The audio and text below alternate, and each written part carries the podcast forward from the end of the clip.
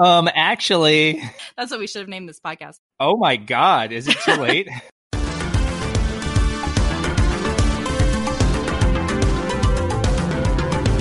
Hey there, welcome to Hot Takedown, the show where the hot takes of the sports world meet the numbers that prove them right or tear them down. Today is June 23rd, 2020, and I'm Sarah Ziegler, the sports editor here at 538. Joining me from the opposite side of New York City is senior sports writer Neil Payne. Hi, Neil. hey, Sarah, how are you? Uh, great. I'm running out of ways to talk about where we are during this uh, during this lockdown. Yeah, we really painted ourselves into a corner by making that a start to the show tradition, and then We're now we have gonna run with it. rip off I of it. know I haven't been introduced yet, but um, I'm just gonna butt in here and say that I, I do want to fact check you on opposite side of the city. I, I'm not sure that's accurate. Uh, it, it's really really opposite end of the Central Park, the Central Park. How long have I been away from New York? yeah, yeah. What is that? anyway, that other voice you hear there from the opposite side of the country is 538 contributor Jeff Foster. Hi, Jeff. and that that is accurate. Um, excuse me, Um, just the continental U.S. You didn't take into account Hawaii and Alaska. The mainland. This is why it uh, is so much fun to work at 538. This, this banter all the time. Um, actually, yeah, exactly. That's what we should have named this podcast. Um, oh my God, is it too late? yes. yeah, let's rechange it. I mean, it's only been six years. right. So- Um, hey, there was horse racing, real horse racing this weekend. The Triple Oh, yeah. Crown started on Saturday. Oh yeah, Did you bet, Jeff? You, I did and lost. Oh, It was a tough race because it was a clear best horse, only good horse, class of the field, way better than the other horses. And a lot of that was due to, I think, the two other big contenders, the Bob Baffert horses, were injured or something of that nature. So, New York bred winning the Belmont Stakes. Same connections as Funny Cide, as everyone knows. New York bred, just like you. That's exciting. Exactly. Mister, exactly. it's the Central Park.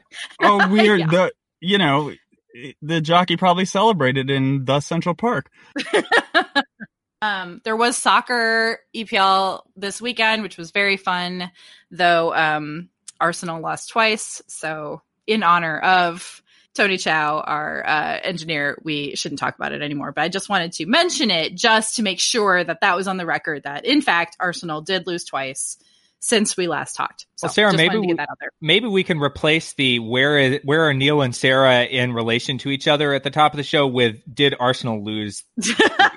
I would be very on board with that. Um, just to be in full transparency, Tottenham also did not win, but they also didn't lose. So that's Right. that's the key to.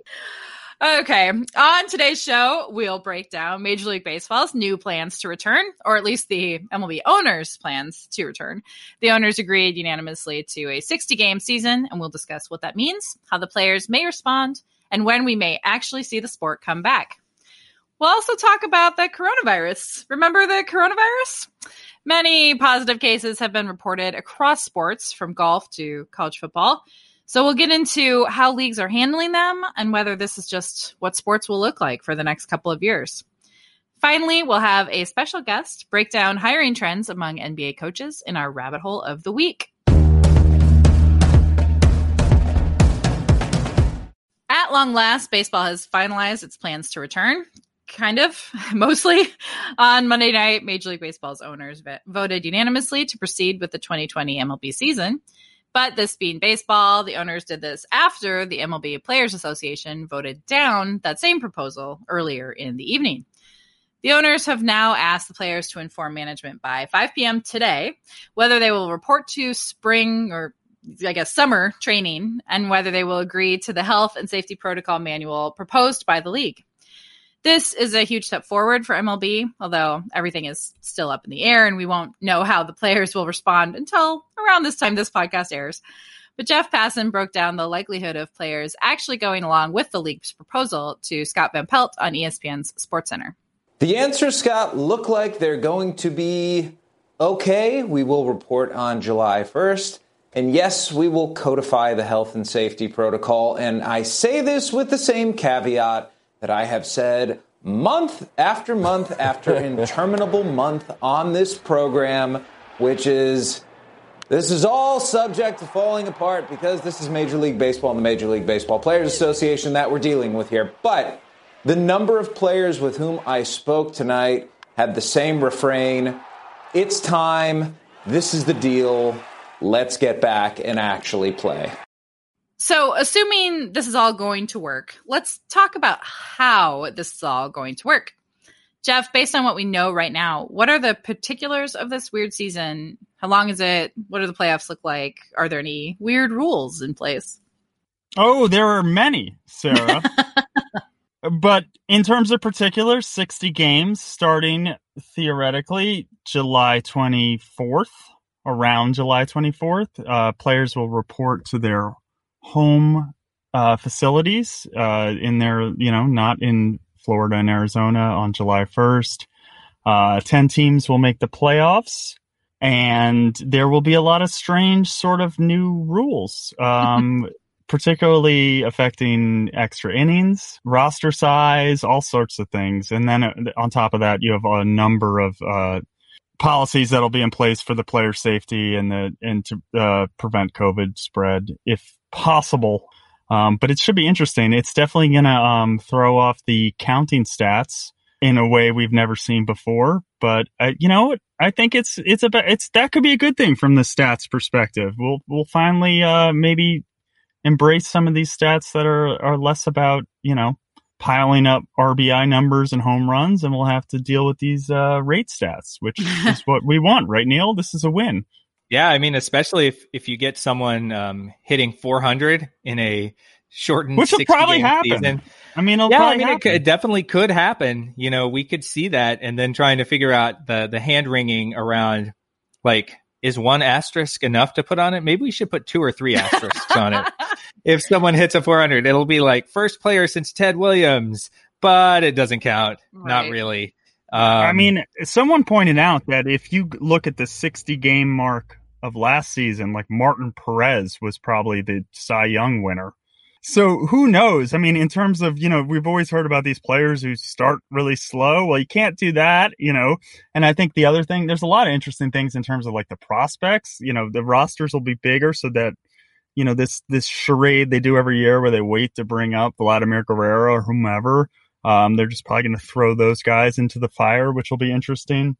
And also, I mean, the designated hitter, you know, I think there's still some confusion about whether it will be in place for both leagues, but I, I, saw some reports saying that it would be in place in 20, universal DH would be in place in 2020, though not in 2021, which is interesting, but it'll give us a chance to see how the National League will look when one out of every nine hitters is not a, you know, almost automatic out. I gotta say, the, the, the DH thing, it feels like a hollow victory for me. I believe in the universal DH. I wanted to win that argument on its merits and not just have it like sl- slid in during a weird shortened season. So I'm glad to see it, but ugh, I'm kind of annoyed. Yeah. I mean, we all know it. that that the tide is turning that way eventually. Like, I don't think there's much doubt that eventually they're going to have universal DH in a full 162 game legitimate season.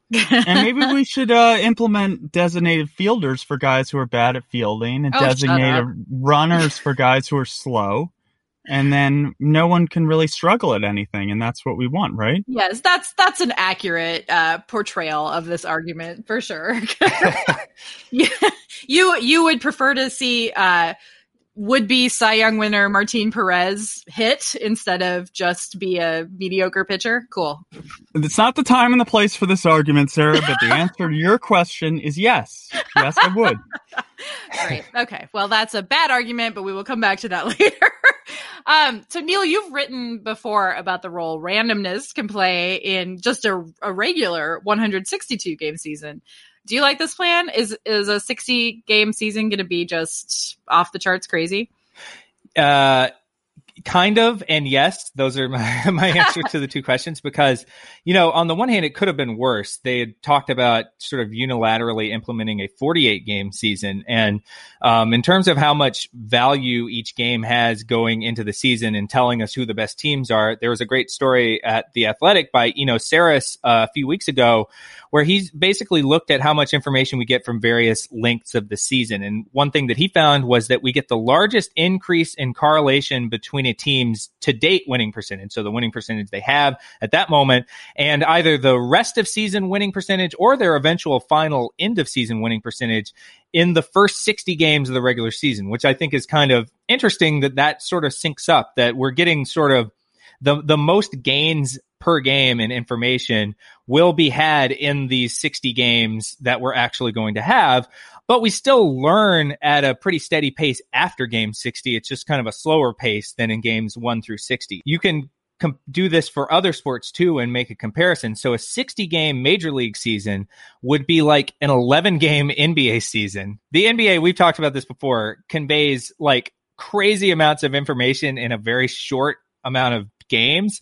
So ironically, the 11, an 11 game NBA season is not that different from the eight game kind of finale to the regular season that the NBA is actually going to put in place in Orlando.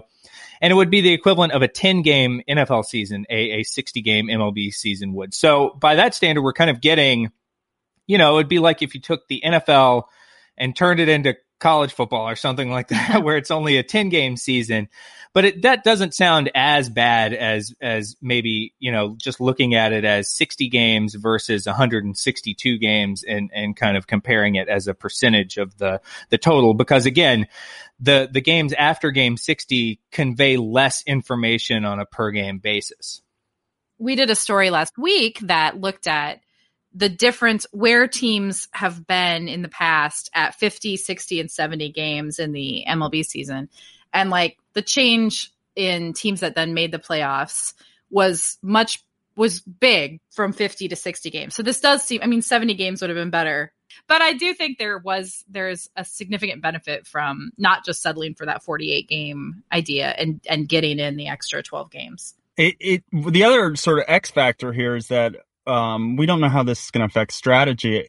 You know, there's a lot of um, reasons to believe this will be, you know, more of a like a, a playoff or type strategy where you don't, you know, you don't have to worry about these inning limits or even on some degree, maybe even pitch count limits for these pitchers. Um, you could see teams going to four man rotations. You could mm. see the idea of the starter being used, you know, the, I'm sorry, the opener right. uh, being used more often. You could see the way teams deploy relievers be completely different. I mean, there's a lot of room, you know, without that sort of initial hurdle of having to play so many games and having to worry about so much wear and tear that, you know, is opportunity to innovate uh, if certain managers or, you know, teams are, are keen to do so. Yeah, it's basically like the stretch run starts on opening day and everyone is tied. I mean, that's going to be very unlike anything we've we've ever seen in baseball, and it could be one of the wildest pennant races ever. You know, I think uh, there's a good chance that a much better chance than usual that you have all the divisions in play on the last like week of the season than there would normally be. So that's sort of the the trade off that you get uh, with the increased randomness. So what about the playoffs? So they they scrapped the idea of expanding the playoffs, um, and it's just going to be a ten team playoff like normal. So what Neil? What does that mean with the combined with the sixty game schedule? Well, yeah. So, um, you know, I was looking up estimates of how often the best team wins under normal circumstances, and Bill James in the '80s, so before the wild card, before even you know the the division series, found that the best team won the World Series about 30 percent of the time. Then, in their book Curveball, which was written in the early 2000s, I think Jim Albert and Jay Bennett found that the best team wins only about 20 to 25 percent of the time. And again, this is with a 162 game regular season, so we would expect those odds to be substantially lower uh, in a 60 game schedule. And one of the things um, my colleague Travis Sawchik wrote about um, with uh, when we were kind of speculating about the 16 team bracket is that okay, so you do have this smaller regular season and a lot more variance, But with a 16 team bracket, at least it would improve the likelihood that the best team in baseball or, you know, the handful of best teams, and those have been very readily apparent in recent years because of tanking and, and, you know, certain teams loading up on talent and the Astros cheating, uh, uh, you would have the better chance of those best teams actually getting into the playoffs. So now with the short season plus only 10 teams, like a regular playoff, the odds are much higher that a team like the Dodgers or the Yankees or the Astros or, or one of these favored teams misses out on the playoffs because they have like kind of a cold 60 game stretch. We would actually be without teams that ended up making the World Series uh, eventually over a 162 game schedule if we just looked at the first uh, 60 games. And so I think that's one of the other reasons why you know, whoever ends up winning the World Series this year is going to have maybe a, less legitimacy in the minds of, of serious fans than um, they would have otherwise. Yeah, I I think that's really interesting because like the Nationals going into the playoffs last year, the Nats were I mean they were a wild card team. People weren't looking at them seriously as a contender. But once everything was said and done, it wasn't like anyone was like, "Oh, well, we don't really believe this outcome with we don't I don't accept the Washington Nationals as my World Series champ. Like nobody ever does that. Well, it helped though with the Nationals that they that they had the best record in baseball, I think, from the, you know, 70 game mark on or something like that, because they had to in order to make up for that crappy start. Sure. Yeah, I think that's yeah, that makes sense. I I do think though the gauntlet of the playoffs, we we typically just accept the outcomes of those series, even if maybe the Dodgers were better, but you know, we accept that the Nationals won it. I do worry a little bit that if player if teams go, get in that like don't pass the sniff test as like a, one of the best teams in baseball. Yeah, what if it's the Marlins? What if the Marlins make the World Series? Will we accept that? Um, no, but that Marlins would be an Orioles World Series. Yeah, that would be an interesting version of this already insane timeline if that ended up happening. So, after all of this, what did this long labor standoff really accomplish? Like these same two sides, as we said before, will need to negotiate a new collective bargaining agreement next year. After, I mean, the, it expires after the season, but they'll be negotiating all year. Jeff, does the way this dispute played out have implications for subsequent discussions between the union and owners? I think it's a it's pretty bad foreshadowing. Yeah. I think what we're seeing here is two sides that do not like each other. I, there's accusations that they were negotiating with bad faith, um, that you know being deceptive, and and this is just not a good place to start anything like negotiating a CBA. Obviously, there's major disagreements in terms of how the money is handled and how it is distributed, not unlike, you know, the mid 90s when we, we lost the season because of this. So I, I, think it bodes poorly. There's clearly an acrimonious relationship between these sides. So, uh, you know, while they may get through this, this sort of strange aberration of a season, when they actually go back to the negotiating table, I, I, while there might not be like clear implications, it's clear that there's going to be a lot of disagreement and i think it has to make everyone somewhat pessimistic about what's going to happen when they when they get to the after the 2021 season. And it's such a missed opportunity this season if you think about it because a it sort of casts baseball in this terrible pr light that while people are dying of this um, disease and also against the backdrop of you know protests about people wanting just basic rights, you know, uh, for themselves that baseball players and owners are squabbling about, you know, ultimately the difference between what 10 games worth of salaries at, at full pro rata. Um, it, it, it makes them look really petty. They miss the chance to have this kind of grand reopening on July 4th and the symbolic value of that and having the stage to themselves for a longer period of time because now they're going to, you know, like you said, they will be the first sport back, but at the same time, they're pretty quickly going to have to contend with the NBA playoffs, the NFL, uh, barring some kind of horrible second wave that shuts down all sports again. And so I think it was a missed opportunity for baseball to kind of have that goodwill. And we've said it before that this is a sport that, you know, is, is kind of losing popularity among younger fans And uh, this is just another reason why, in a competitive landscape where they could do a lot of different things, they could watch other sports. They could also watch people play video games on Twitch. They could do. they, they there are so many options out there now why should you know uh, as many people care about baseball if the the owners and and maybe to a lesser extent the players uh, care so little about making the games actually happen um, and and you know putting on a show for the fans? I do think though that baseball is was always going to be really hurt by not having fans at the games. Baseball i think more than the other sports. Um, yeah, I don't know. I mean, I feel really conflicted about this fight because I don't think that the players should have just given in to what the owners wanted. It seems pretty clear to me that the owners were trying to get away with not actually facing any losses during this unprecedented time and putting that all on the players. And even with this, they are going to make money off of this. And they're probably going to make just about the same amount that they played before, as long as the playoffs are played.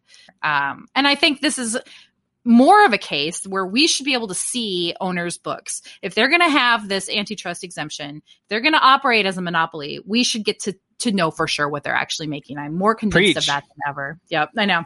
There's my little um, soapbox on MLB owners.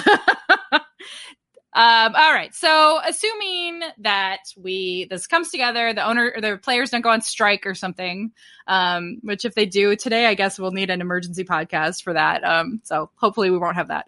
Um, assuming everything does happen, we do have a season. What are you guys looking forward to the most about actual baseball being played?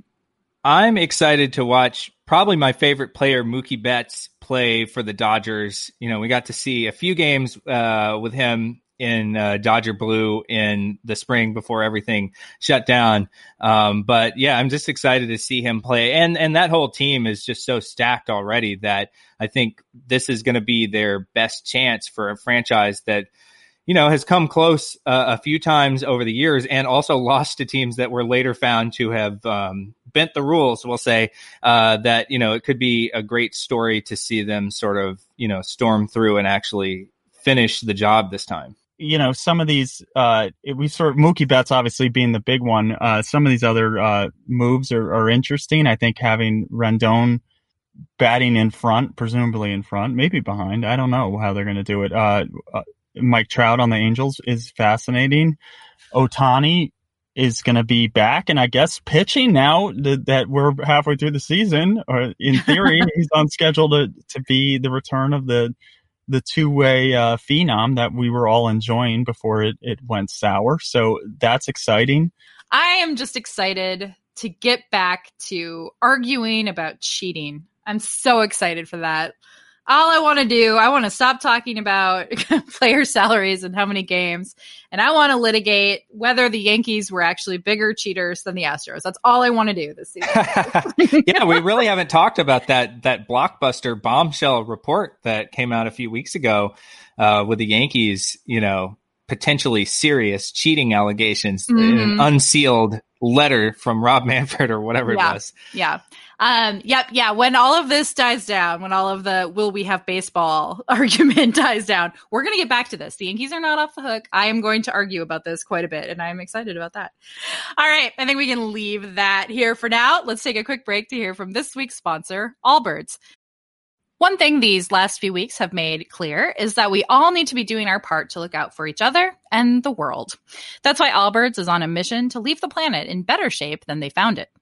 Allbirds is a B corporation, making the environment a stakeholder in the business.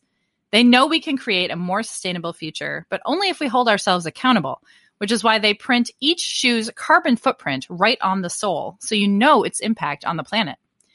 If you'd like to be part of making the world healthier while also getting in shape yourself, Allbirds has a brand new performance running shoe, the Tree Dasher. The Dasher is the first shoe of its kind, a truly sustainable running shoe made from natural materials that delivers high level running performance. My pair of Dashers are a fun orange and they're super light and comfy. It's a great shoe that will support you whether you're training for a long run or just looking to get a walk in before going back to being inside all the time. With the new Allbirds Tree Dasher, feel confident knowing that you can run hard and tread lightly on the planet. Find your pair at allbirds.com today. That's A L L B I R D S dot com.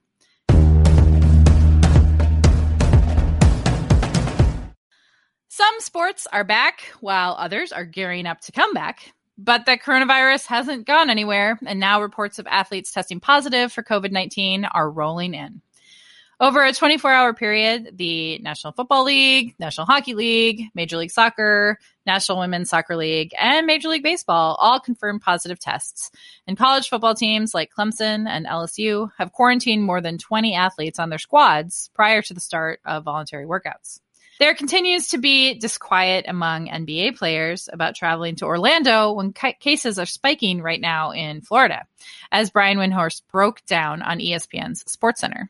There are players who are concerned about the virus absolutely in general and the situation developing in the Orlando area. There are players who want to remain focused on the Black Lives Matter movement that is right now, uh, for, for so many of them, the central focus of their lives. There are players who are concerned about injury, especially free agents who potentially don't want to get hurt before going into a big free agency. And there are players who are overseas who may not want to come back into the U.S. in the current situation right now. Um, they all overseas players were supposed to be back by June 15th, but Hannah, they did not all come back. How many will make it back? We'll see. Having said all of that, let me tell you. This, from what everybody that I talk to right now, is too big to fail. The overwhelming majority of players are excited. They want to be there. They know that there's going to be positive tests as they start entering the bubble with their teams uh, in the next few days. Can I say that that's going to be the case next Sunday when we talk? No, I cannot. But right now, this is too big to fail. So let's start with this idea that the NBA and other major sports leagues are too big to fail, that they're going to come back regardless of what happens with positive cases. Jeff, do you do you think that's true? And and I guess should we be okay with it? Well, they're two very different questions. I, I, to the second part of the question, should we be okay with it? No, probably not. It, it seems very wrong. Um, but I do sort of agree, and I think we're seeing that to a certain extent with MLB, you know, kind of forcing the issue and, and coming back regardless of, of all these obvious glaring red lights to their uh, progress towards getting back on the field. Um, is that they there is a, so much money involved that it does feel inevitable. I mean, uh, the NBA, uh, you know, take them separately. I, I think the NFL certainly that feels too big to too big to fail. Like there there will be NFL football. I think that that will be issue will be forced regardless of what's going on with the pandemic. I think the NBA in their particular case with having it their season or their bubble season in Florida, which is honestly one of the worst places right now in terms of COVID, um, is problematic. But that doesn't mean, you know, I think everything is lost on that front. Maybe they, I don't know, maybe they pivot. It feels a little late for that at that point. Um, but I do sort of see that. I, I, actually think it is the other team sports, um, particularly, frankly, the the college sports that are probably most in jeopardy because I, I think there's just other complications there, particularly with amateur athletes and a way larger number of athletes involved. And seeing these uh, these test results among LSU and Clemson and and other schools already when campuses aren't even open and and there's no one there and they're still having these outbreaks. What was it, 30 LSU players?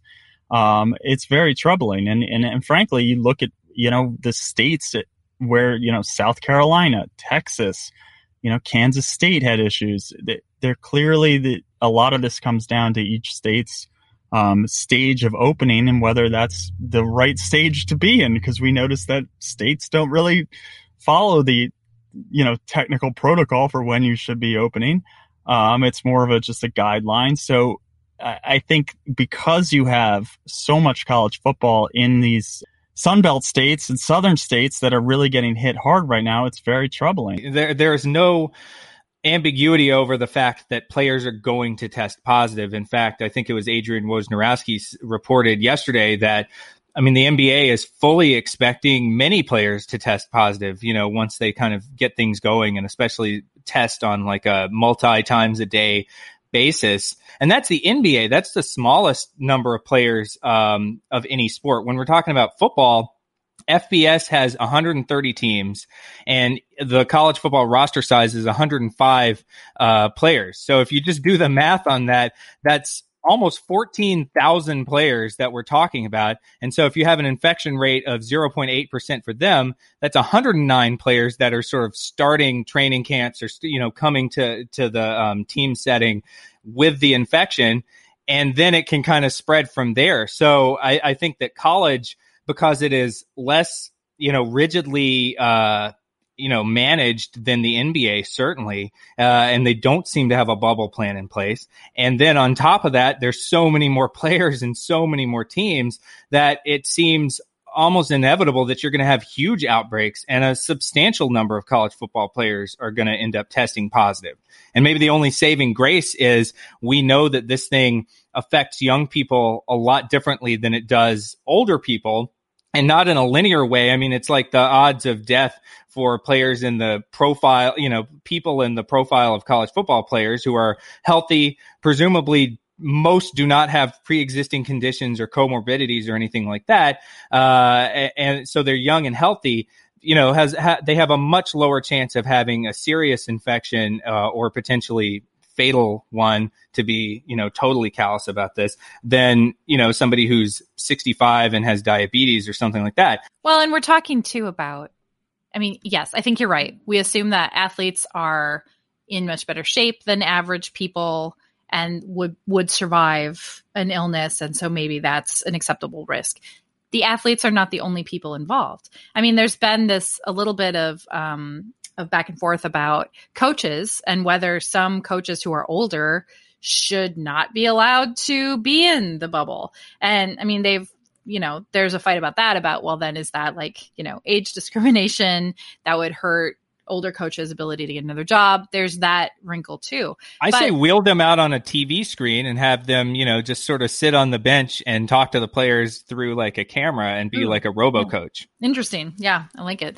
But also, um, you know, it's not just the players. I mean, uh, we can't, you know, uh, lose the uh, the forest for the trees here. I mean, these players, you know, how many college football players live with their grandparents. And they're also kids you know they're they're college kids. And as we've seen over and over again they're they're not the the greatest uh, subsection of the population at, at at making good choices? And a lot of that is fueled by this invincibility thing. Right. Even for fully formed adult athletes um, involved right now, you know the um, the NWSL is supposed to start its tournament this weekend, and one whole team, the Orlando Pride, had had has had to pull out of that tournament because some players on the team went out to a bar in Orlando where it was open, that was legal, that was, you know, okay to do according to the state, and they all got sick.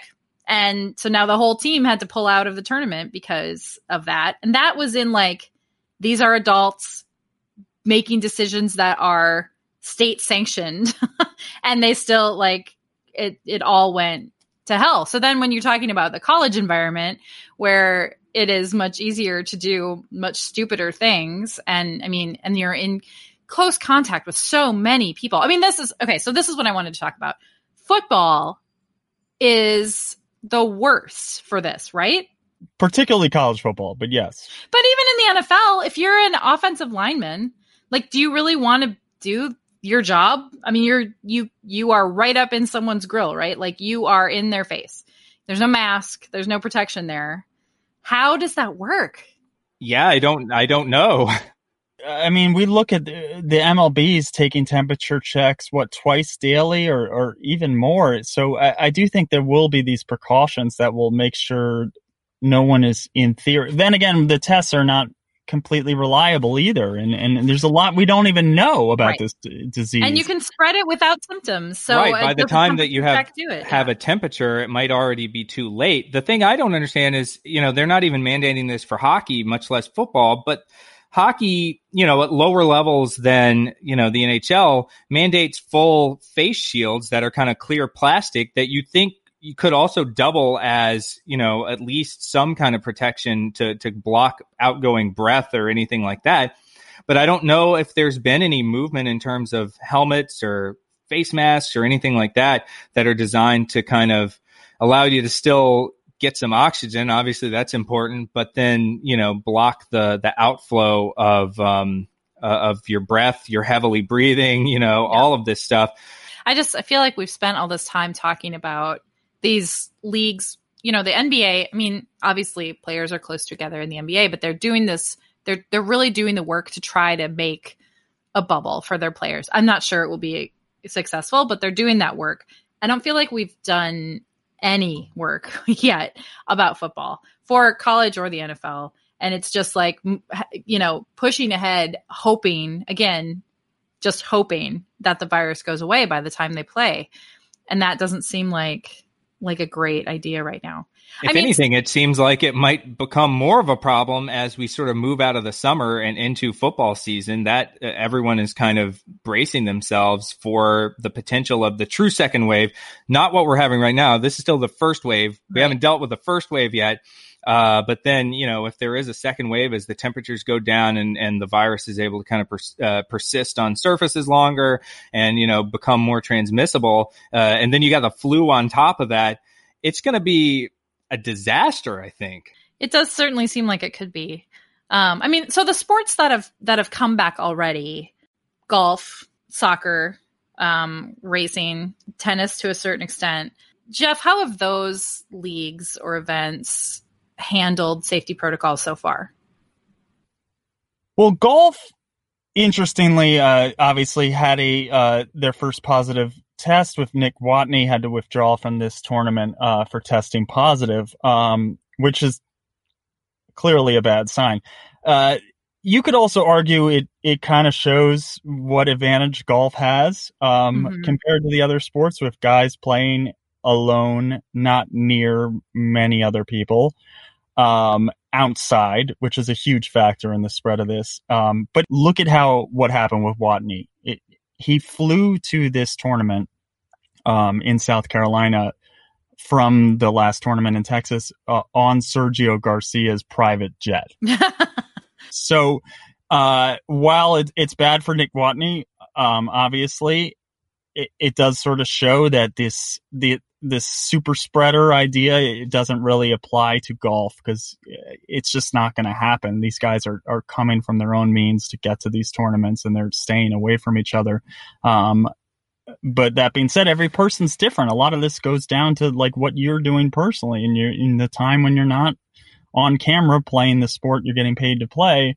Um, what sort of uh, social distancing practices you're you're doing. So it, there obviously always are going to be aberrations. Yeah, I mean, I think golf has been fairly successful, even though it's had that one test, but only one test. Tennis is interesting because tennis is actually like in terms of sports you can play, tennis is supposed to be the safest when it comes to COVID. And now we have at least three players who tested positive after this um, the Adria tour in Serbia and Croatia. This is Novak Djokovic, his tour, and he today now it's been announced that he tested positive. Um, and there were no masks, there was no social distancing. So it's like the sport part was probably fine. It was the stuff around the sport. Yeah, which is exactly exactly my point. Yeah. And yeah, they were very cavalier about it. And and yeah. look what happened. But that's a great point that you know the if if there is an outbreak among a particular sport or whatever with maybe the exception of those linemen down in the trenches where you can't socially distance uh, down there that uh, you know the odds are that if an infection happens it happened not during the actual gameplay itself for all of the reasons that you guys mentioned, whether it's outdoors or, you know, just the fact that the, the contact between people is so fleeting, even if there is, you know, a lack of, a brief lack of social distancing. And there's been a lot of research that basically the things that determine the, the uh, potential spread of the virus are proximity to someone, but also time spent in proximity with someone and also airflow basically or are you outdoors versus are you indoors? And you know the nba of course is going to be indoors so they failed that you know check don't check off that box. But at the same time it does seem like any interactions that happen you know in the course of playing the game are going to be brief as lebron blows past someone to to dunk or, or whatever you know, no one's playing that hard defense for that sustained amount of time that, you know, it does seem like it's mo- much more likely to happen on the on the plane, you know, on, Yeah. uh, for the college players on the team bus. I mean, you know, you have just a bunch of players in a confined space, uh, the same players uh, for a long period of time. That's sort of a recipe for spreading this because that violates all of the protocols that we know about how this thing spreads. It's very rare for it to be spread outdoors. I mean, that's the the Yeah. saving grace of some of these outdoor sports. I did. I thought it was interesting that one of the MLB protocols is no post game showers, which I was like, wait, what? Those showers? But you got to think the locker room. Locker rooms are gross under the best of circumstances. And that, you know, it does kind of make sense that a locker room would be considered a place that that might be a, a place where it spreads. And so to limit your time spent there does seem to make the most sense. It actually says post post game showers are discouraged. Oh, go home smelly, people. Just just suck it up for the greater good. I mean, if you really have to shower, but look, it's frowned upon. We don't like showering. yeah, hit the showers now is going to mean a whole different thing, I guess. Yeah, but I, I do think the concern more eh, for the big team sports, particularly football, it is the it, teammate to teammate rather than um, getting it well in some scrum for a uh, for a loose fumble where you're uh, all on top of the other team, which which to me sounds horrifying. That sounds like the, the the least possible social distancing you can do is a is a Right. fumble scrum. And the other thing is the differences between how the leagues seem to be kind of handling the sites of the games, where it does seem like the infectious disease experts like Dr. Anthony Fauci and some others have kind of commended the NBA and the NHL on the fact that they have these like hub, you know, cities or whatever, one one particular location in the case of the NBA where you can kind of manage everything a lot more tightly. Where, whereas the other sports are just sort of they're crisscrossing the country. They're playing at their home uh, parks and and stadiums, and I don't know. I mean, it, you know, I don't know if we have like a fully great sense of how much more risk that adds uh, to the process, but it does seem like that is also kind of against the advice of of the people that are trying to form plans for the Right. country as a whole. Right. I mean, I do think this is really this just shows where where we're at as a country. We I think everyone when sports shut down, I feel like everyone was like, "Yes, this is what we have to do to get past this virus." The problem is we didn't get past the virus, but people want the sports back. And so grappling with that, I think it's just going to be really hard over the next several months. We want to believe, I mean, we want things to return to normal. We all want that. But but if we didn't create the conditions where people are safe and things can actually return to normal, this is going to be really hard. And there are going to be these reports of of people getting sick all the time that either we as a society will just have to get used to and accept, or we're going to have to grapple with it and try to fix it.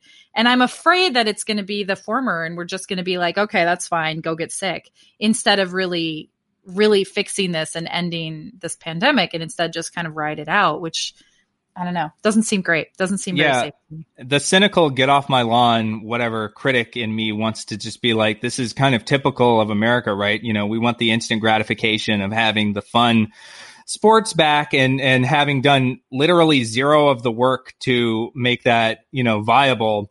But we don't care. We just want you know it's it's so symbolic of of so many other things that are happening that are larger than than sports much larger than them but it is kind of a microcosm of what we're facing. We want the benefits and wanted to do none of the work. Yeah.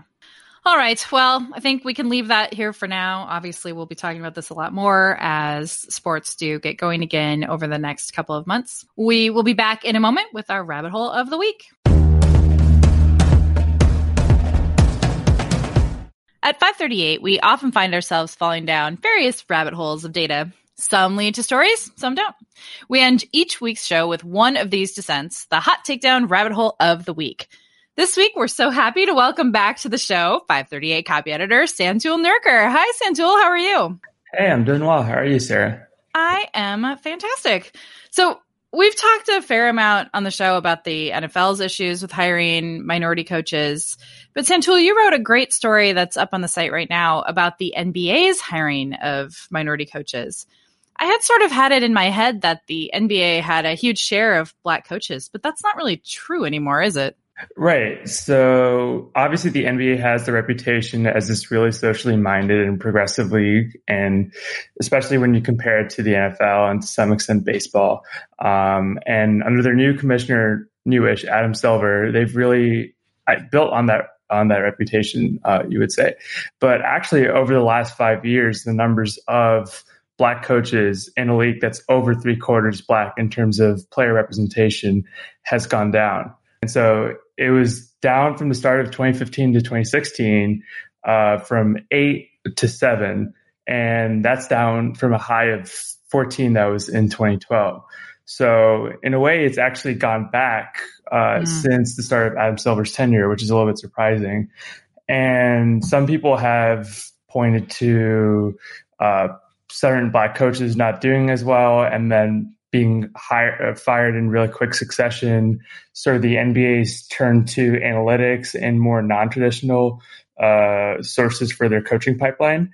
But it's really it's really difficult to point to one issue, but it's it certainly is surprising, is what I would say. I think that's the overall takeaway. Yeah, I was shocked to to learn that. So what when you talk about like um the different kinds of coaches that are being hired now the more like analytical approach and stuff what what do you mean by that exactly? What are some examples of that? Right. So nba coaches now are more likely to be first time pro coaches from let's say the college ranks so after a brief stint in college. Uh, they're more likely to be former scouts maybe they've interned with the organization and they're less likely to be players. That's the main thing. And so over the years, most black coaches have been players, and that's how they've established their connections in the league. So they're in the post playing career, they have the option to be to to become a coach, to become a head coach. Whereas white coaches way more often are hired from the broadcast booth as from being scouts, from being assistant coaches, and this definitely translates to into the into uh, the general manager arena too.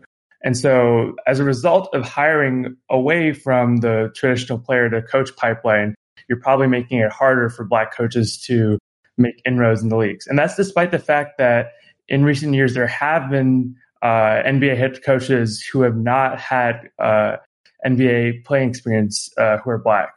Take like JB Bickerstaff, Lloyd Pierce of Atlanta, uh, Alvin Gentry, even though he's more established, Dwane Casey, uh, also more established. So there is some hope and some evidence that there is uh, growing acceptance of black coaches who are not former NBA players. But over the long term, it's a little bit more uncertain and murky.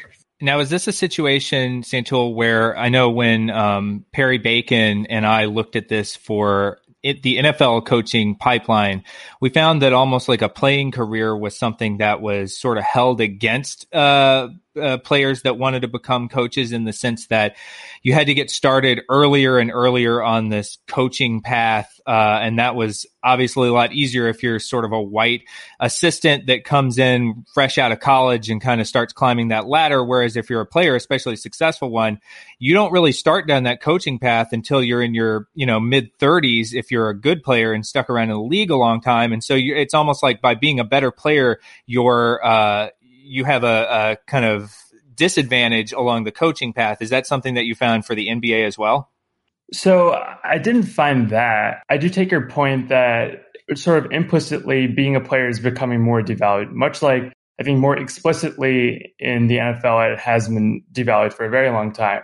So in the NBA, if you start to look towards more analytical, um, non quote unquote unorthodox uh, pipelines for, for coaches, then you're naturally going to be drawn away from the player to coach pipeline.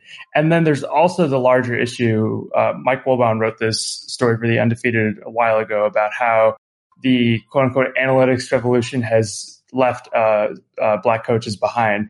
And so there's this perception um, among many in NBA front offices likely that like I think as an implicit racial bias that black coaches are more players coaches, they're less analytically minded, which I, I think obviously is wrong. Do you think maybe this is also something that might change with time where we sort of see this current crop of players that have seen more success because they play in a more analytically friendly style? Like I'm thinking James Harden is the canonical example, but some of these guys that play uh, almost surely consciously in a way that plays toward you know the numbers and maximizing percentages that when those guys that generation becomes old enough to retire and then potentially go into coaching do you think that that might lead to more more blackhead coaches and that we're in sort of a transitional period now where those guys aren't old enough to necessarily be retired and start coaching yet? That's a really good question. I have no idea to be honest with you. Um, i think even the analytics revolution was not there until like the last six, seven years. So it's really hard to project out what will be a few years from now. I do think though that I don't think the analytic uh, the analytics revolution is solely to blame for this, but I do think if you're only hiring through that pipeline, you're going to leave uh, black coaches behind, especially like to analogously in the last 10, 15, like 10, 15 years ago, it wasn't um, a focus for players to play that way. So in a league that's always been predominantly black, obviously you're seeing the effects of that now. But to your point, in 10, 15, 20 years, maybe somebody like James Harden, maybe somebody like Steph Curry will be seen as more, you know, uh, forward minded, whatever that means. But I think that it's a, it's a little bit difficult to wait for that. And I think you have to kind of uh, emphasize hiring former players, as you sort of allude to in your art, in your article with Perry.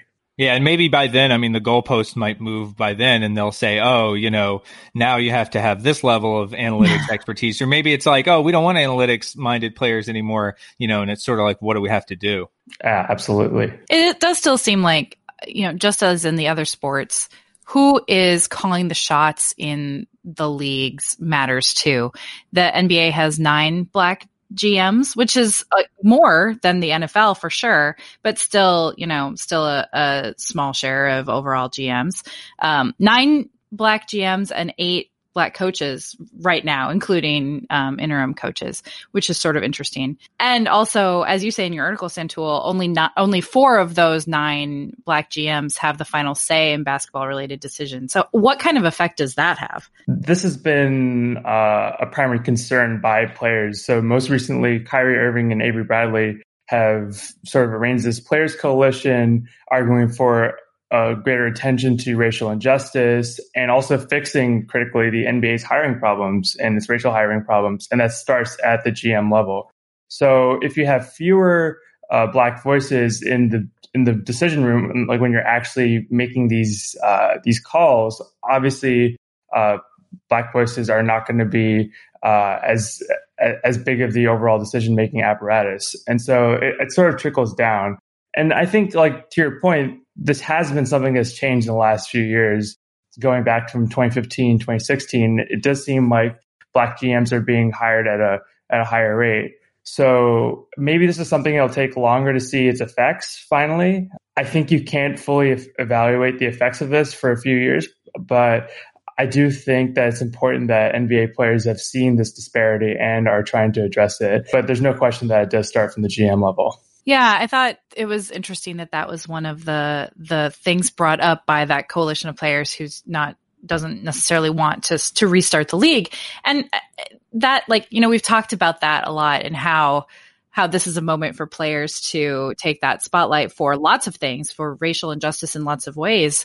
So it was interesting to see them say, "Hey, what's going on in our league right now? We want that to change as well." Yeah, no, absolutely. I think that there has been a lot of hand wringing about how if you don't play, you lose your platform. But frankly, like a lot of the points that have been made about racial injustice and a lot of the attention that uh, stars, whether it's LeBron James, Steph Curry, have gotten for, uh, I think, highlighting police brutality, uh, racial inequities in the United States those have happened while they've all been off the court. So it's it seems a little bit strange that uh, there's been this argument that if they take the court again, they'll be if they don't take the court, they'll be losing that platform when they've had the platform without the court. So I think that's interesting. yeah, I think maybe maybe you know we don't understand that like the platforms exist now. I mean, social media it's a thing. People have platforms already. Exactly. Um, yeah, it is sort of funny that we sort of forget that. All right. Well, thank you so much, Santul. This is really interesting, and um, listeners can go read this article and and learn more about how the NBA coaching pipeline is working right now. Great. Thank you so much. That will do it for this week's show. We will be back in your feed next Tuesday.